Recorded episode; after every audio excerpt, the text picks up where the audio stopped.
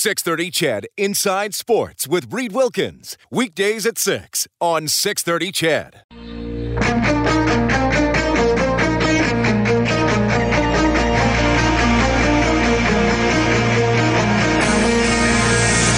Edmonton's home for breaking news on your favorite teams. This is Inside Sports with Reed Wilkins on the voice of your Edmonton Oilers and Eskimos. 630 CHED.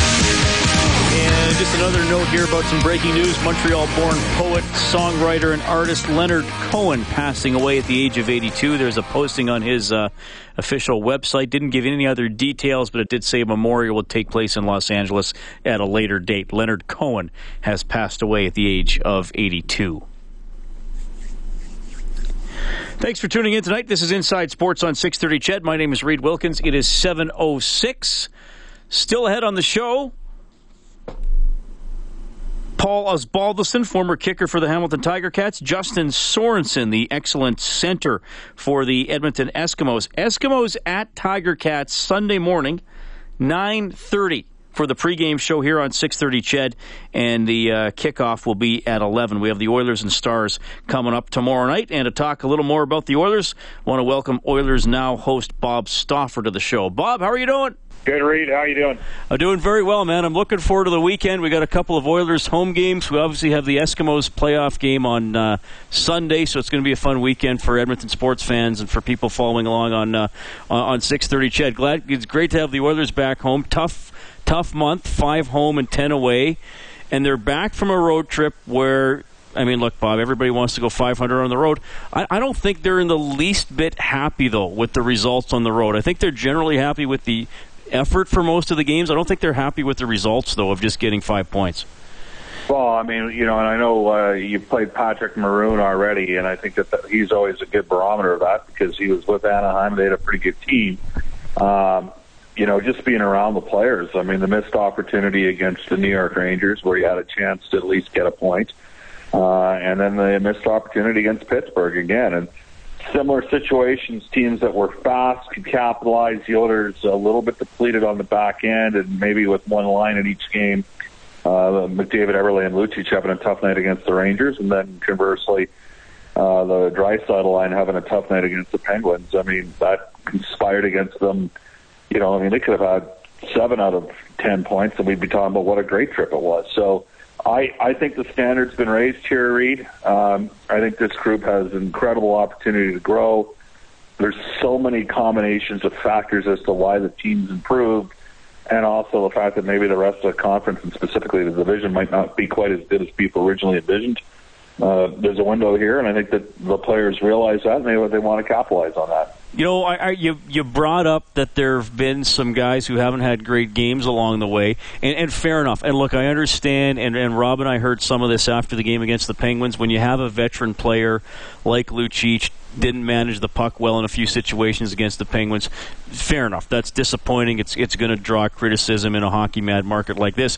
But I think there's a, a flip side to that where you say, okay, there have been some games where a line hasn't been going or or guys have struggled and they're still nine four and one. And I mean, so I mean that's that's that's the beauty of it. I think is the depth on this team, and you you, you never want. I, I don't I don't mean a night off effort wise, but they, there have been some times where lines had maybe an off night is better word than night off. There's been guys who've had off nights. And they're still able to win or, or get the game right down to the final two minutes. And that's a total change from a team that often would rely on four or five players to do almost all the work. They got a way better team, Reed right? So they, they got a real number one goalie now. They're better on defense. I mean, they didn't have Klefbom final 50 games. He's there. Larsson's uh, been brought aboard, controversial trade, uh, trade, but he's uh, you know a big part of the team. Nurse is a much better player. With had a tremendous road trip. Uh, Russell, and we're not quite sure as to the extent of what's keeping him out of the lineup, but that's a significant uh, piece as well, at least early in the season. So they're better on D. They got more sides up front, and then they got the three centers that are the envy of everybody in the league down the middle, all under the age of 23. You know, maybe the best young player. Well, he is the best young player in the world. How long until Connor McDavid is the best uh, player in the world? So they've got a lot of pieces. And for me, one thing that I'm looking at is I don't think McDavid Nugent Hopkins and Draisaitl all have had really good games in the same game. Uh, that excites me. The injuries. Every team has injuries. The Oilers' injuries have been in support players, but by my count, they played without five regulars against the Stanley Cup champions the other night in Pittsburgh. Uh, you know, Drake Caggiula, how good was he in the preseason? You know, can he be a more productive player or as productive relative to the games played as Matt Read was in his rookie season in the NHL? Because most people I've talked to think he's a better player than Matt Read. So you got that in your lineup in your top nine. There is tremendous opportunity for growth. And I, you know, I don't believe in kicking teams when they're down, right? And the Oilers were down; they weren't in a position to win important games uh, before. They got a way better team, and I'm looking forward to seeing this grow, this group grow. And I think they're going to continue to be up for the challenge all season long. You know, Bob, one thing that you've said that that interests me is you've talked about Leon Draisaitl and and you've said you don't know if Leon knows how good he can be. And I've I've always found that an interesting uh, way to look at sort of Leon's trajectory here. I mean, his first, I think he had 27 points in 17 games last year. Just an incredible pace for the first month after he was called up for the minors. Uh, I, I mean, you've been around athletes, not just in the NHL, but at various levels. What do you think? What do you think has to click for a player for him to realize, oh, wait a minute, I, I can find another level and play there consistently? Uh, well, I think sometimes Leon needs a kick in the butt or a little bit of a wake up call. I mean, that happened with Europe at the World uh, Cup of Hockey, you know, and uh, even when he was in Prince Albert watching him play, there'd be games that the, the whole thing for Draisaitl is that are his feet moving through the neutral ice, and is he making smart uh, decisions with the puck? He's a gifted player. He can do things on his backhand that other players can't. But when he's turning it over and his feet aren't moving, it's a liability for their the, the Oilers. So there's things that he has to fine tune out of his game. Like every other player, the biggest thing you're looking for is consistency. But I think there's a player that's got, like with Nugent Hopkins, and, and I don't know what you think about this, Reed, but for me, Nugent Hopkins had a really good road trip. Like he was consistent, the work ethic was there. He was hunting pucks. He, he did a good job killing penalties. The penalty killing's been fantastic. Letestu has been better this year than he was last year. At least gotten out of. I mean, five on five, it's not even comparable. He's uh, he's he's been a better player. McDavid has had nights of brilliance. And so Draisaitl for Draisaitl to go seven points without a, or seven games without a point, and then to follow it up with a dash four performance against Pittsburgh, in which they couldn't keep him away from like he had to do better in that game. It, it you know it shows you that there is room to grow there. Reed, is there a team in the NHL better 21 and under when you factor in that you know Nurse and Draisaitl, Draisaitl just turned 21. Those two guys are 21 you got McDavid at 19 and Puljujärvi at 18. I defy anybody to suggest any other organization that has better players 21 and under, and you can take it one step further. Is there anybody that's got anybody better 23 and under if you add Nugent Hopkins, Klefbom, and Larsson, and that doesn't even include guys like Caggiula and Benning who are going to who are going to be parts of this team moving forward. So it's an exciting time. There is room for growth. Can they win 50 games this year? Probably not. Can they win mid 40s? I think we, you know, I, I know we did our preseason predictions. What were you at again? I was just trying to recall. I said that. 38. I called for another seven win improvement. I thought that was very achievable. And I think I was at 44. I think I was that high. And I, you know, now the thing that I didn't factor in is there's going to be some opportunities with against some other teams that maybe aren't as good as they've been. Like I don't think anybody's better than the Pacific. But you know, from a process perspective, it's how does the team grow? how does their game continue to grow? And I think we're going to have a good illustration of that, Reed, the two games coming up this weekend. Well, and I look at, I mean, I look at Dallas tomorrow, Bob, and I, I think sometimes too we've gotten into a bit of a, a habit with the Oilers, and as you as you've referenced, you, you, you talk about poor teams different than you talk about teams that are growing like the Oilers are now, and I, I think we're well, maybe we're a little bit going to move past the point of whether they're in a back to back or playing in a team in back to back. I just look at the Edmonton Dallas matchup and an Oilers team that is maybe maturing a little bit and saying, look, we know what we have to do. Whether we played last night, whether or not they played last night, whether or not we have injuries or whatever, we can put that noise aside and we know what we can achieve if we played well. And they, yeah, I look at a Dallas team, whether they played the night, whether I mean they're playing tonight in Calgary. Big deal. This is a matchup that's, I think, a good one for the Oilers, given where the Stars are at, given their goaltending. The Oilers should have a better goaltender, and given that the Oilers can I mean look maybe the Oilers are a team that can now grind down a team like Dallas as opposed to being a team that had that done to them so often in recent years. Well, I think three things. Uh, number one, absolutely Dallas's inconsistency in goaltending and the amount of money they've coughed up to pay for said goaltending. You're, you're you know you're spending ten million dollars for two guys, neither of which are over 900 save percentage. That's an area of concern. Their injuries are ridiculous. I mean, it is just they got five forwards out. You know, it's Janmark getting hurt. That he was an effective player for them last year. Cody Eakins, a very good third line center. Ales Hemsky out of the lineup. Uh, Jiri Hudler, Patrick Sharp. That's five. That does not include Jason Spezza, who's not playing tonight in Calgary. That's six. Now I think Spezza might end up back in the lineup against the Oilers tomorrow night. Uh, but but still, so their goaltending struggling. They're they're banged up and their banged up team is playing back to back. So I want to see the Oilers come out and define the game. That's the point I'm making. I don't want to see Edmonton work their way into the game. There's nothing that frustrates me more. And I think because the Oilers are a better team and because Todd hammered them with that Buffalo game, uh, I don't expect to see the Oilers sleepwalk out of the gate against Dallas tomorrow night. Yeah, I'm with you there, Bob. All right, Thanks for checking in tonight. I'll see you at the morning skate, man. It's going to be a fun weekend. Appreciate your time. Hey, thanks for the warning. All right, thanks, Bob. Yeah, morning skate tomorrow. Uh, obviously a holiday tomorrow, but we will have all your Oilers coverage. Oilers now from noon to two, and then five thirty for the face-off show. Seven o'clock for the start of the game. Oilers and the Stars. Steph texting in. He says, "I hate when Bob says." Dash whatever. Plus minus is not a great stat, and that makes it an intolerable stat. Just a personal thing. If he loves it, keep using it, but I'd prefer to never hear it again. Well, Steph, I will try not to say it. But we are going to dash to a commercial break, if that's okay. 780-496-0063. You can also text 630-630. Baltimore up 3-0 on Cleveland, second quarter, Thursday night football. I'll get your hockey scores when we get back.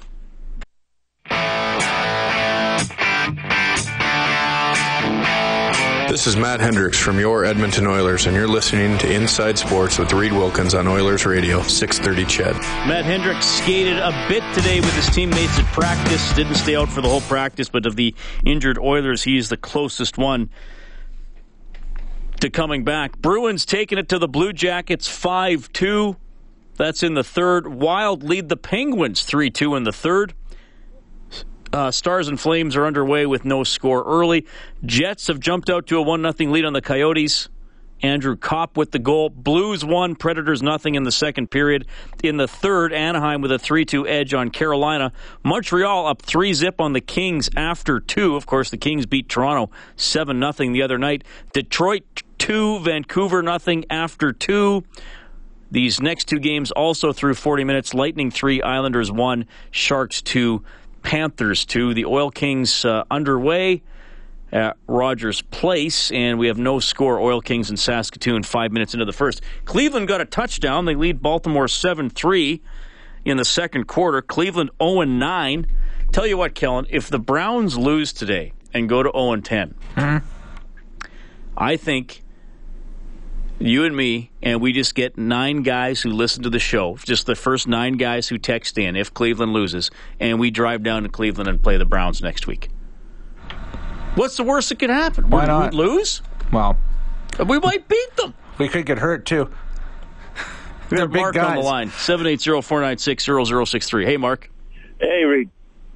Good to hear from you there.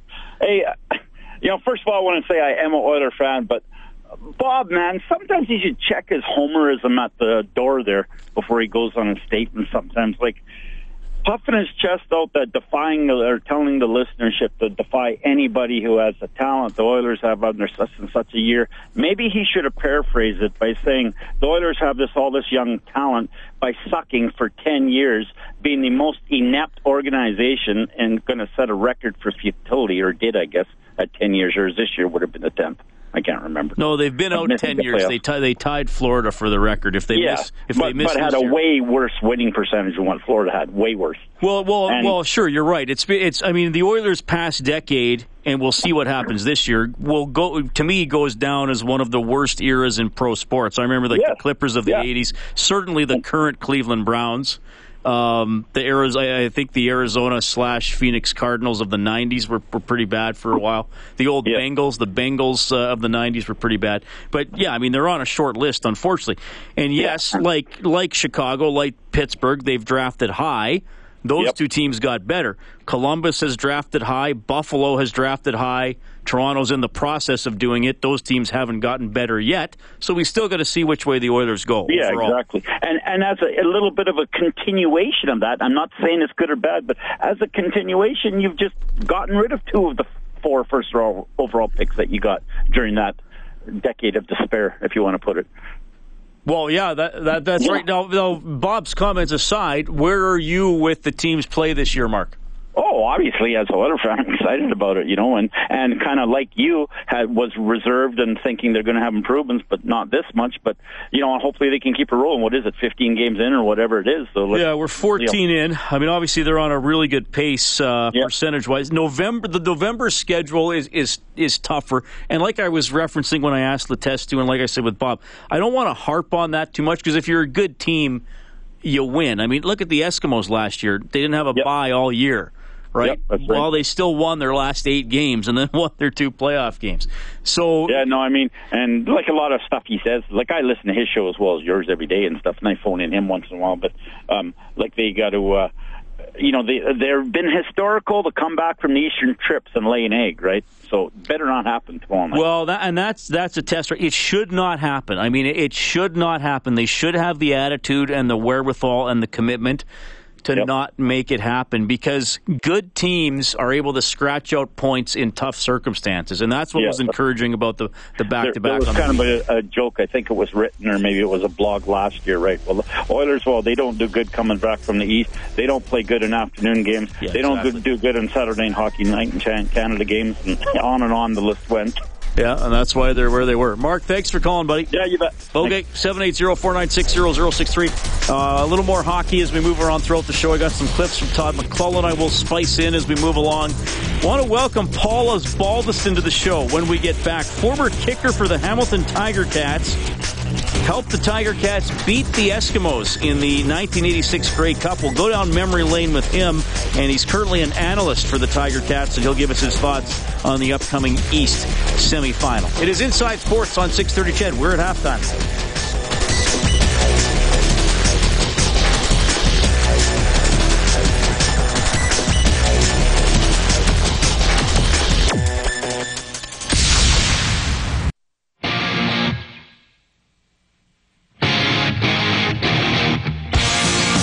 Is Adarius Bowman from your Edmonton Eskimos, and you're listening to Inside Sports with Reed Wilkins on 630 CHED.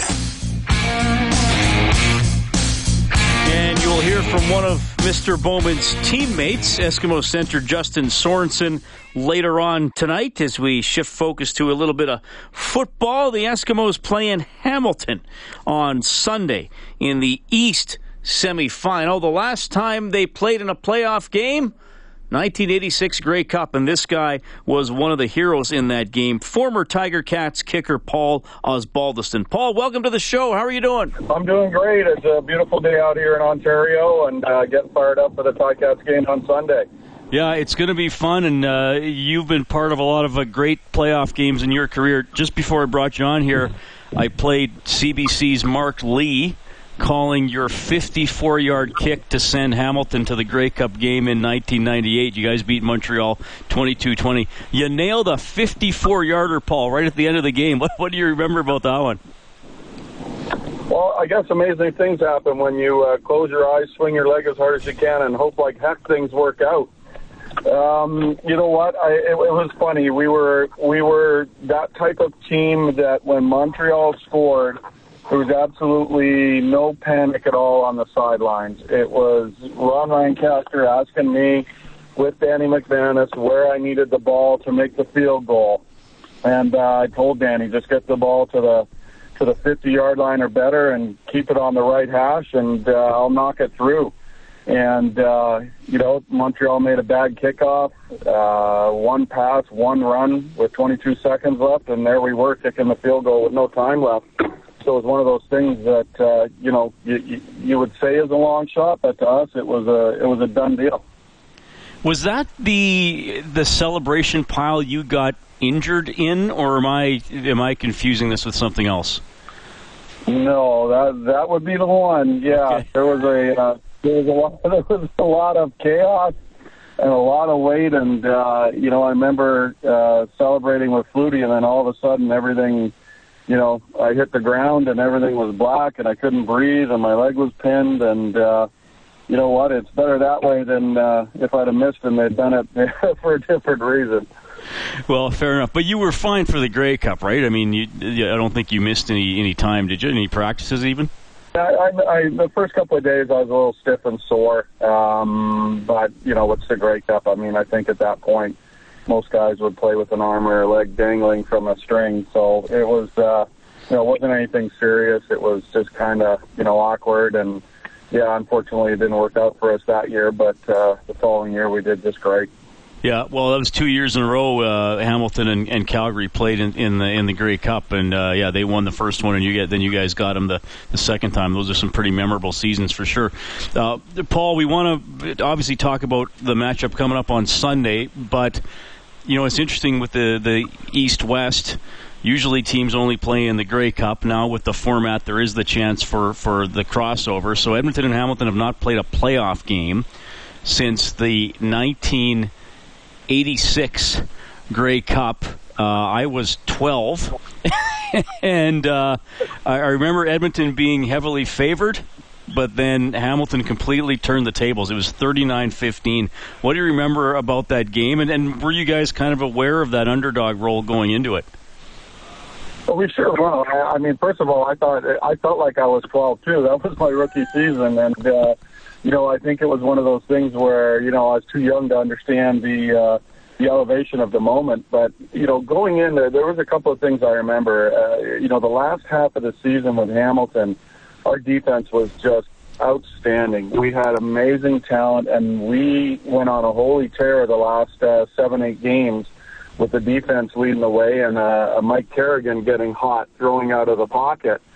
And uh, going into that game, you know, I, I remember the Eskimos. I believe they were 16 and two at the time, something like that. Um, their quarterbacks were pretty good. You might have heard of them. There was three guys on the roster: uh, Matt Dunigan, uh, Damon Allen, and Tracy Ham. Um, that was how deep that football club was, and how good the Eskimo club was. Uh, that might be the best scouting in the history of Canadian football, right there, with those three guys on one roster. And uh, we knew what we were up against, but we had a real, real silent confidence. The defense um, had an outstanding game plan, and I believe at halftime, going into the locker room, uh, Edmonton had minus yards on offense, which in the Canadian Football League is absolutely unheard of. Um, so it was one of those games where everything we did was right, everything Edmonton did was wrong. Um, our game plan just somehow matched up perfectly against Edmonton's, and our defense was just something else. The talent was unbelievable.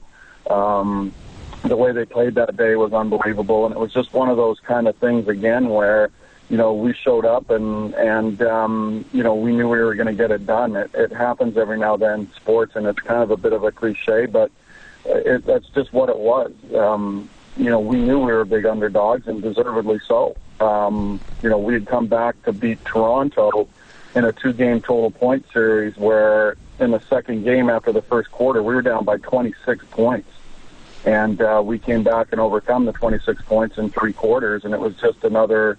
You know, another shot in the arm for us. That that year, the last half of that year, and going into the playoffs, we we felt we were the team that you know had destiny on our side.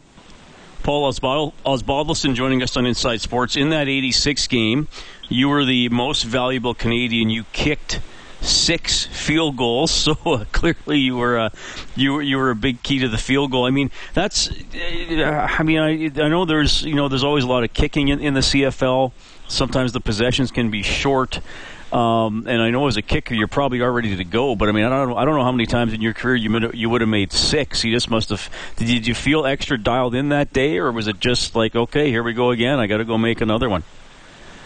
Yeah, you know what? It was. Um, it, it kind of went moment to moment. I mean, um, you know, I had a really good second half of the year when I showed up in Hamilton, and it. Uh, you know, really, really boosted my confidence. Al Bruno was a great coach, especially with younger players, and um, you know, the team was very, very supportive around me. The older guys like Myles Darrell and Ben Zambiasi, Grover Covington, those guys really took good care of me when I showed up. You know, I think they were veterans and they understood how important it was to have, you know, uh, a kicker on board that could do the job, and it just uh, it gave me a real shot in the in the arm. So, you know, I think the first field goal was 39 yards, and you know, I mean, it's my first Grey Cup. I'm 22 years old, and I kind of hardly remember ever kicking it. You know, it just kind of was a flash in the flash in my eyes, and I looked up, and the ball went through, and I kind of said, "Wow, great!" it went through. Um, and then the rest of the ones just seemed, you know, um, just to happen. Again, it was just one of those days where, you know, I felt, uh, you know, everything was was right, and you know, no matter what we were doing, it, it just was a feeling in the locker room. So you just kind of said, "Okay, well."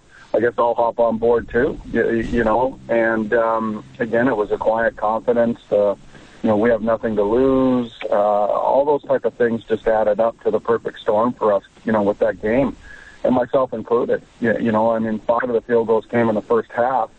Um, which shows you that if you know we'd have popped a couple in the end zone, the, the game wasn't as really even as close as the score.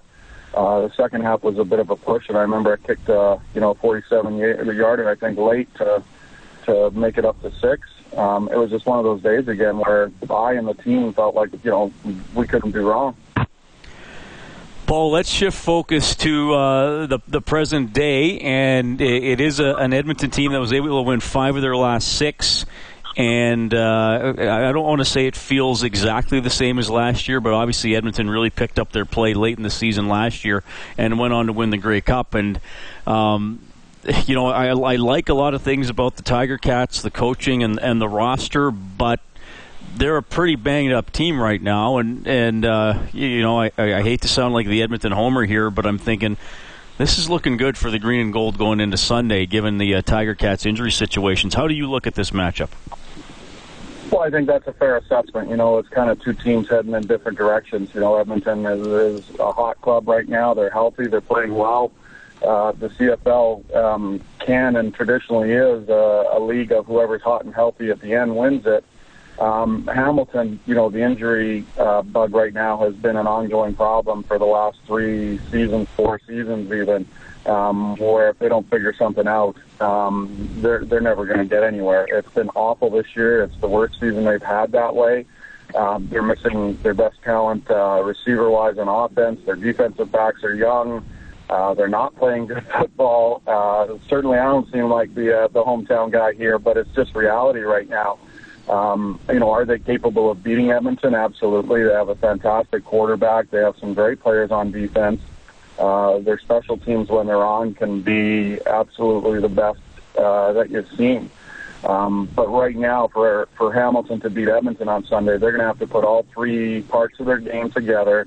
They're going to have to play very, very good football in all three, or I feel that they're going to be in some trouble with a with a hot, healthy team coming in with a with a good defense and a balanced offense. And uh, you know what? It's going to be tough for Hamilton, and it's no secret. Um, you know, uh, do I want Hamilton to win? Obviously, I do.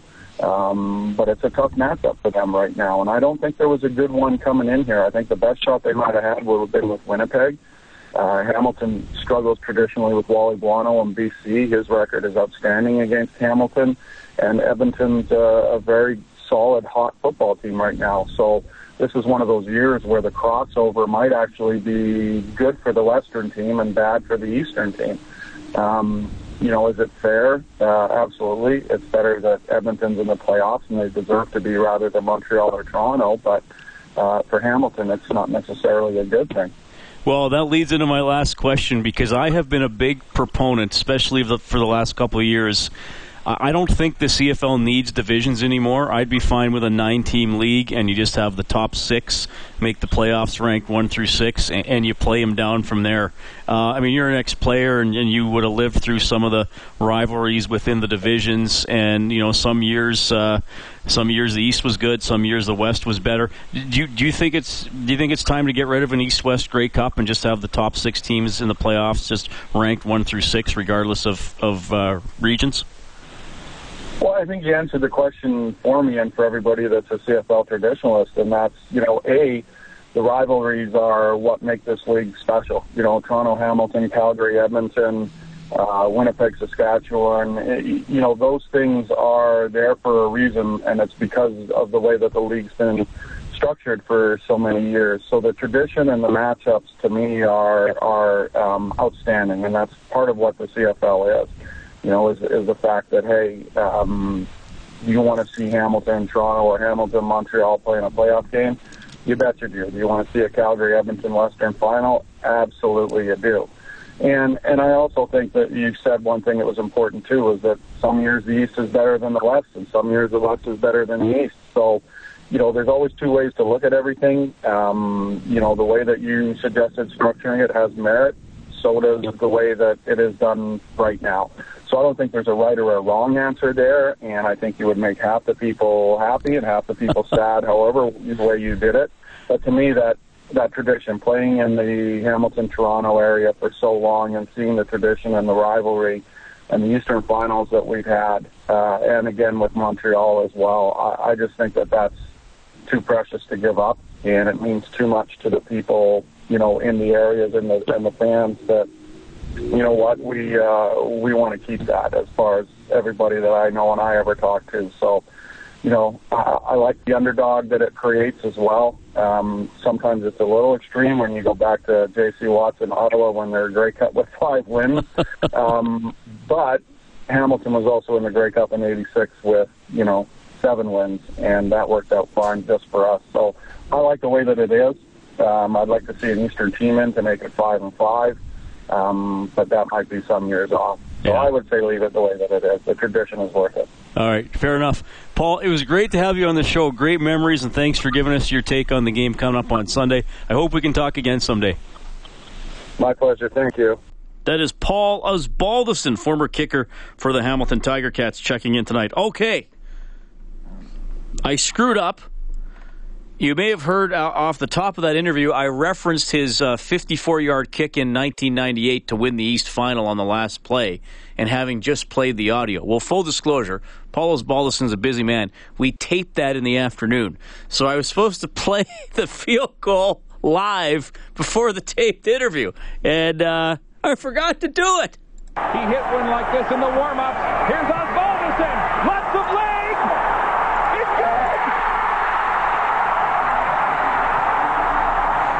Mark Lee, the call on CBC Sports. So basically, I had one thing to remember to make the the show flow tonight, and I forgot to do it, which makes me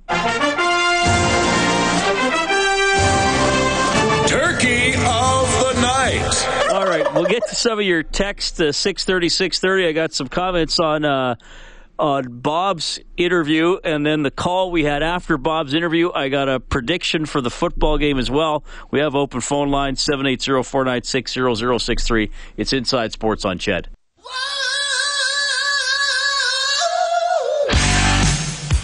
You're listening to 630 CHED Inside Sports with Reid Wilkins. Okay, 752. Thanks a lot for tuning in. 7 6 Cleveland leading Baltimore at halftime of Thursday night football. NHL action this evening. Dallas has jumped out to a 2 0 lead on the Flames after one. Uh, Jamie Benn and Lauri Korpikoski with the goals. Blues and Predators 1 1 after two. San Jose with a 3 2 lead in Florida. That's in the third. Also in the third period, Tampa Bay up 4 1 on the Islanders. About eight minutes left in Detroit. The Wings are up 2 1 on the Canucks. Canadiens, a 3 0 edge over Los Angeles with 10 minutes to go. The Bruins scored four times in the first period and beat the Blue Jackets 5 2. Jets and Coyotes 1 1 after the first. The Ducks knock off the Hurricanes 4 2, and the Wild get a 4 2 win in Pittsburgh. The Penguins dropped to 9 3 and 2 on the season. Crosby did get his ninth of the season in that game.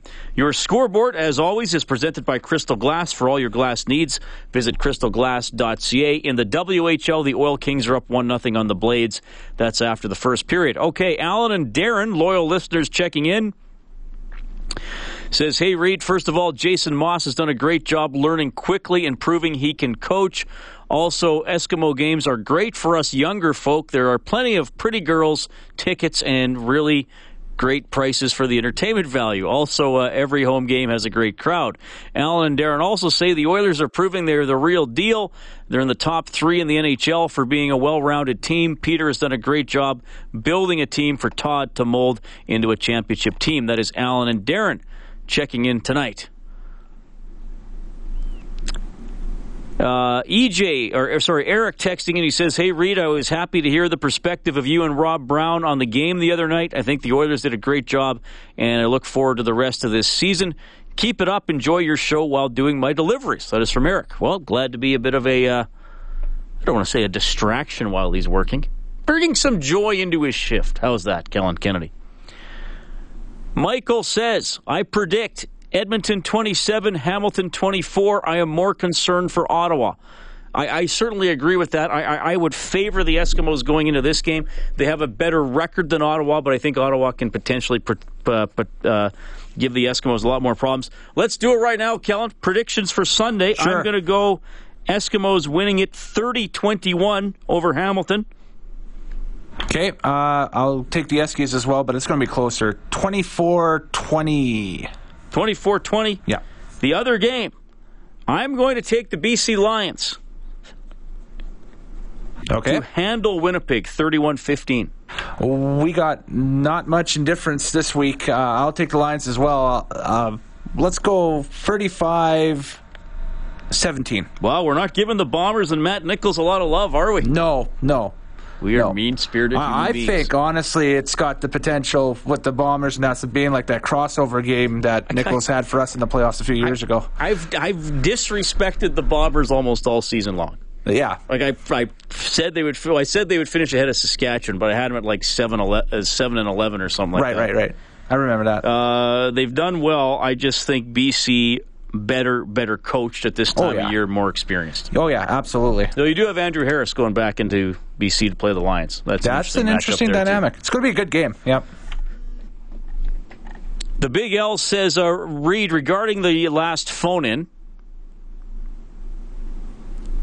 from a very accurate commenter, Bob Stauffer certainly is a homer, but he's also a long suffering homer, and I can relate. and DW with what might stand up as the text of the night.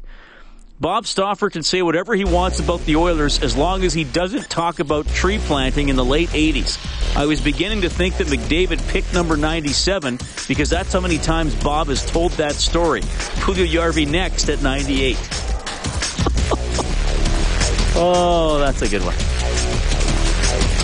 Rob says, great interview with Paul Osbaldiston.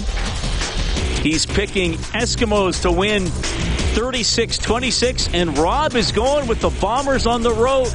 Wow. 27 24 over the Lions. That's going to be a fun day. Football games, NFL going on, and Oilers and Rangers as well. That's all on Sunday. There's a big game in the Chinook League on the weekend. We're going to tell you about that. Love to talk to senior hockey. Jason Lundmark from the Stony Plain Eagles when we get back. 630 CHED Inside Sports with Reid Wilkins. Weekdays at 6 on 630 CHED. For most of us, crime is something we see on the news. We never think it could happen to us until it does. Loved ones are gone, and for the survivors, the scars will never heal. I'm Nancy Hixt, a senior crime reporter for Global News. And on this season of Crime Beat, I'll take you inside some of the most serious crime stories I've covered. Season 6 of Crime Beat is available now on Spotify, Apple Podcasts, Amazon Music, and all podcast platforms.